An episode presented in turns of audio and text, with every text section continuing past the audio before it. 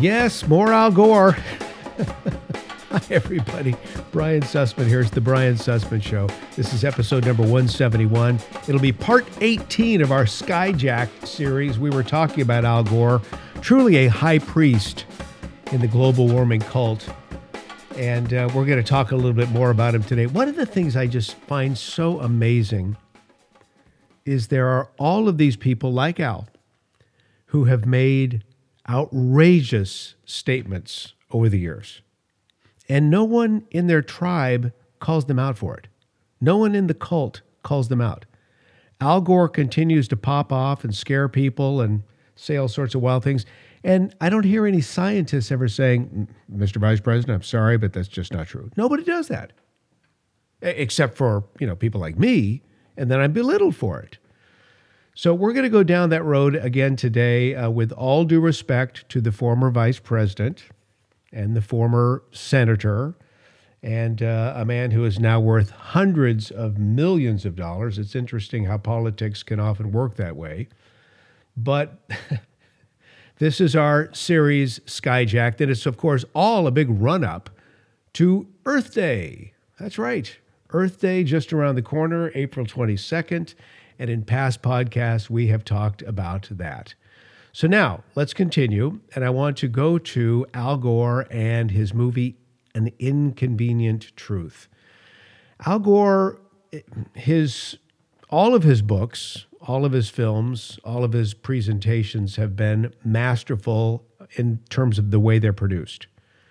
Lots of money, lots of editing, lots of marketing, and whatever he does turns into solid gold. That's one of the ways he's been able to make absolutely so much money through these various presentations.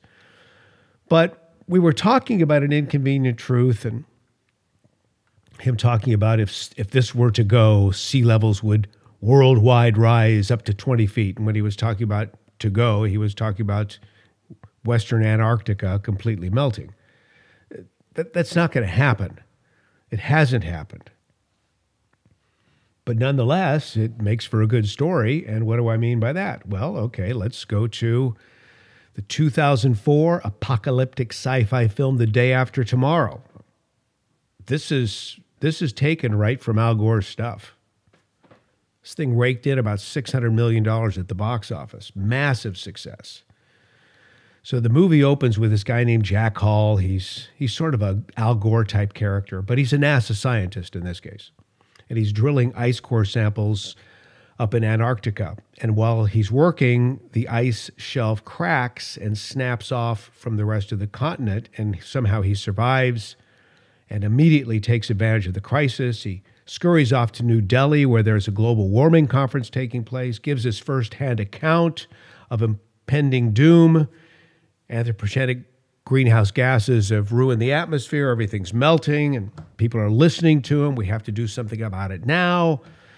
Conference ends. Suddenly, weather buoys in the Atlantic Ocean reveal the melting polar ice. The Gulf Stream has shut down. The North Atlantic currents have shut down. Impossible, but they have.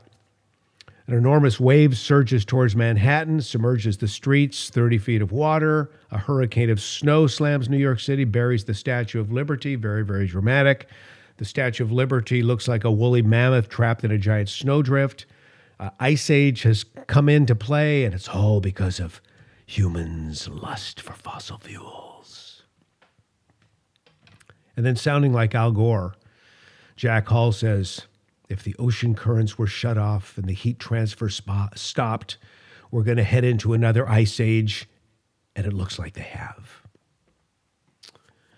Uh, it's interesting because this is something Al Gore talks about a lot, the new ice age, the shutting off of these massive Gulf Stream currents, North Atlantic currents. You, you know, our oceans, if I could just focus on this today, if nothing else, because I, I want you to be up on all this stuff. Our oceans will never be shut off because the creator of the universe has placed salt in their waters. Two-thirds of the world's surface covered by oceans. There's a reason for that. The oceans absorb any excess carbon dioxide in the atmosphere.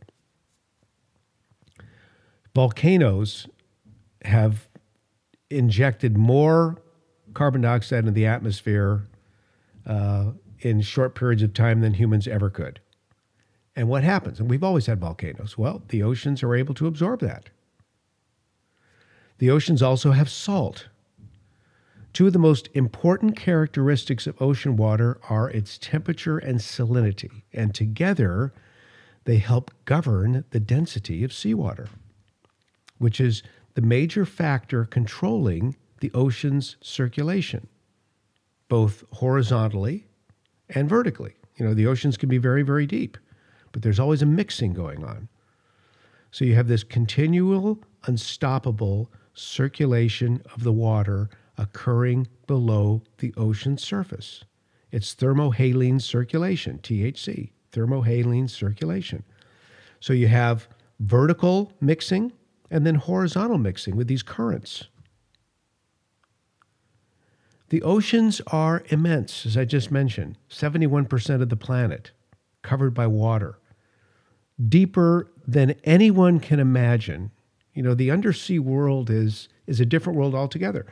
Uh, there are some people who really get irked by the fact that the Bible says in heaven there will be no sea. There's no, no there's no longer a need for the ocean. This planet needs an ocean. We have the ocean is our lifeline to stability, climatic stability. We have to have the ocean. We won't need the ocean at heaven. You listen, there's no human life can survive underwater without assistance for more than what? Two minutes? That's that's not our world. And what a world it is. It's a different world. Okay, let me give you a little example here. Besides all of the, the crazy and wonderful and beautiful creatures underneath the sea, many that have never even been discovered, the average height of the land on Earth is two thousand seven hundred fifty-five feet. That's the average height of land, the average elevation, if you will. The average depth of the world's ocean, twelve thousand four hundred fifty feet. The mountains and the canyons beneath the sea are just incredible. But thanks to the T H C, the thermohaline circulation, that deep pool of immense water is never, ever stagnant. You know, as, as opposed to like a lake or something like that. Layered with the densest water on the bottom and the least dense on top, ocean water tends to move horizontally along lines of equal density. Are you stick? Are you staying with me here? Please do. It's I'm, I'm trying to make this real simple because I'm a pretty simple guy.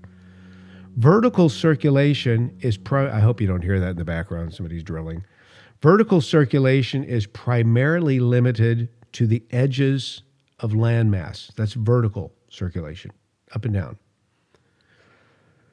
The general patterns of ocean circulation, though, are akin to massive superhighways of salt water, steered by the Earth's constant twenty-four hour rotation. The reliable change of seasons due to our planet's tilted axis in reference to its annual trip around the sun, and the predictable variation in tides caused by the gravitational pull of the moon keep everything together. Bottom line is, ocean circulation will never, ever, ever shut off. It, it, that's these movies and these statements made by some of these kooks are just insane. It's delusional. In the case of the Gulf Stream and the Atlantic currents, which were highlighted in that movie, and Al Gore's talked about them as well, warm, salty water from tropical latitudes is transported northward, where the naturally colder weather extracts heat from the surface water, thereby allowing it to cool, increase in density, and then sink. That water then flows back towards the equator. It's incredible. Oh, it's got to be billions of years of evolution. no, no, I think it's a creator who's beyond billions of years old. So, similar mechanisms take place all over the globe, wherever there's these ocean, oceanic bodies, bodies of water, assuring us that the Statue of Liberty is not going to suddenly be in an avalanche of snow. Now, listen, occasionally there are perturbations in the various currents because that happens, and they create brief alterations that impact weather patterns, but nothing like Gore insinuates. One set, set shift is something I talked about in a couple of podcasts, a couple of podcasts ago, El Niño, the El Niño current. Uh, it, it occurs. Uh, oftentimes it brings with it, in at least the Eastern Pacific, the um, the atmospheric rivers. At any given time, as I mentioned in a past podcast, there are four or five atmospheric rivers taking place on the planet anywhere, anytime. Uh, they, they come, they, they transport moisture from the tropics into the higher latitudes, both in the northern hemisphere and southern hemisphere. It's always happening, four or five at any given time. The west coast of the United States gets most of its rain from these, these atmospheric rivers. We need them. If they ever shut off, we're in trouble. They won't shut off. They won't shut off because it's all connected to ocean circulations. It's incredible. We have the El Niño and then the La Niña. So El Niño, flooding on the West Coast. La Niña um, can cause for delays in the farming season in the, in the northern plains, or create conditions that can whip up a hundred-year flood in the Missouri and Mississippi valleys. This just, it's called weather. It just happens. And then there's something else called the Pacific Decadal Oscillation that can raise temperature in the Arctic, melting summer sea ice, and that's happened before as well. In my book Climategate, I had a photograph taken in the nineteen fifties of a submarine at the North Pole in water that didn't have any ice. So I can continue getting nerdy if you'd like, but, you know, this is the run-up to Earth Day, so I think we kind of need to go here. And by the way, brian sussman dot com is my website, my Facebook page, Brian Sussman Show. Please make sure you go there and like it. For daily doses of inspiration, I always say go to my Instagram page, also at Brian Sussman Show.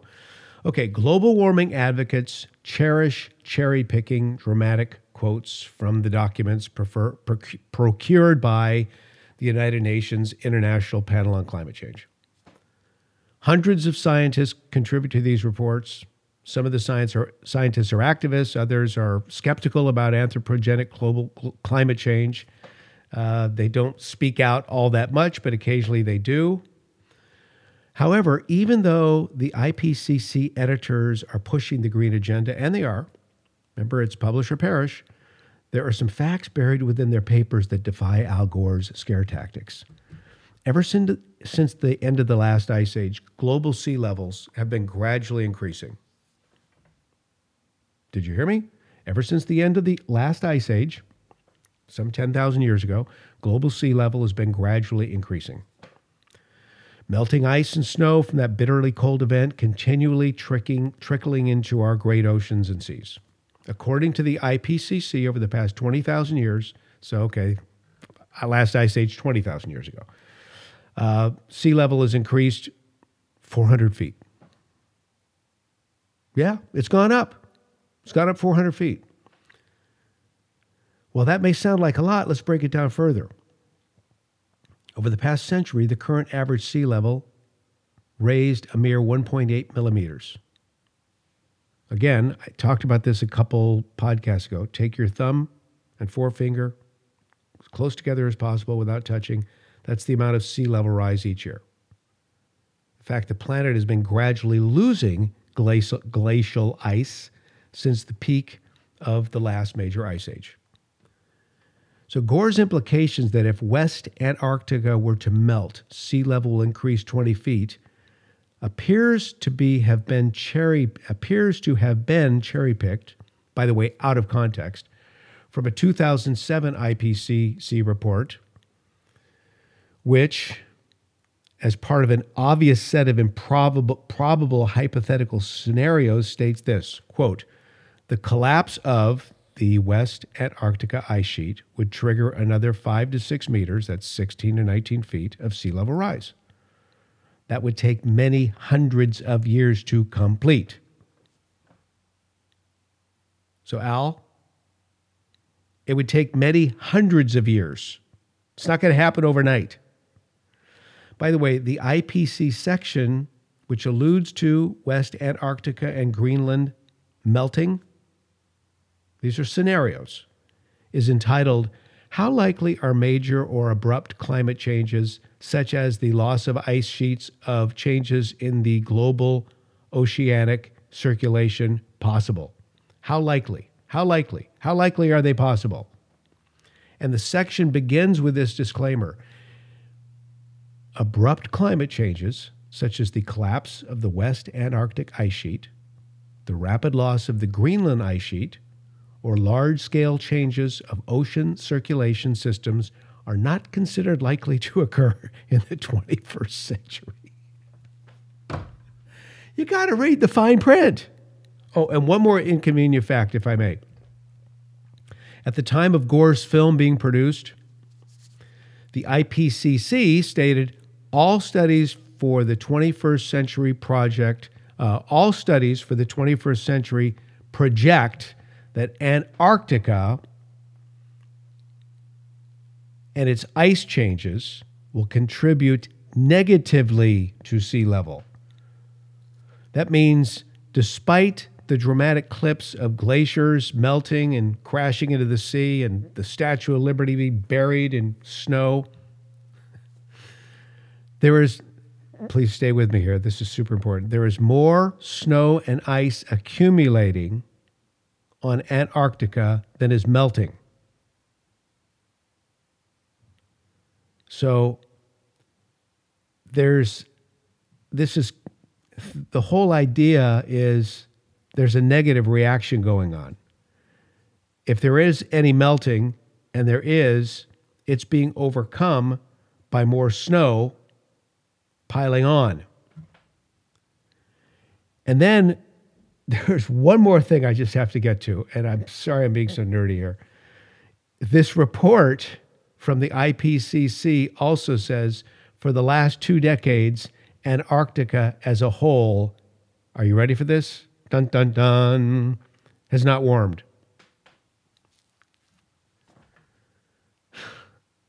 And again, the report also says accelerated sea level rise caused by rapid dynamic response of the ice sheets to climate change is very unlikely during the twenty-first century. The truth hurts these people, but it really doesn't, because the only people speaking out on this stuff are guys like me and some of my colleagues on the other side of the aisle. What a world of delusion we live in, my friends, on so many levels. It's just not the climate. But you look at all of these social changes, sexuality um, delusions. Uh, it's just, I think, the fact that we have an entire generation that has gone to school and has been taught what to think, not how to think, that is the problem. So it's up to us, friends, to try set the record straight. God bless this country. Whew, and this world. Man. In the meantime, God bless you, my friends. I really appreciate you listening. brian sussman dot com, Facebook, Brian Sussman Show. Please like. Please follow, and for daily doses of inspiration, boom, it's at Brian Sussman Show on Facebook. We will continue with our Skyjacked series. I appreciate you listening. Earth Day just around the corner. Woo-hoo. Until next time.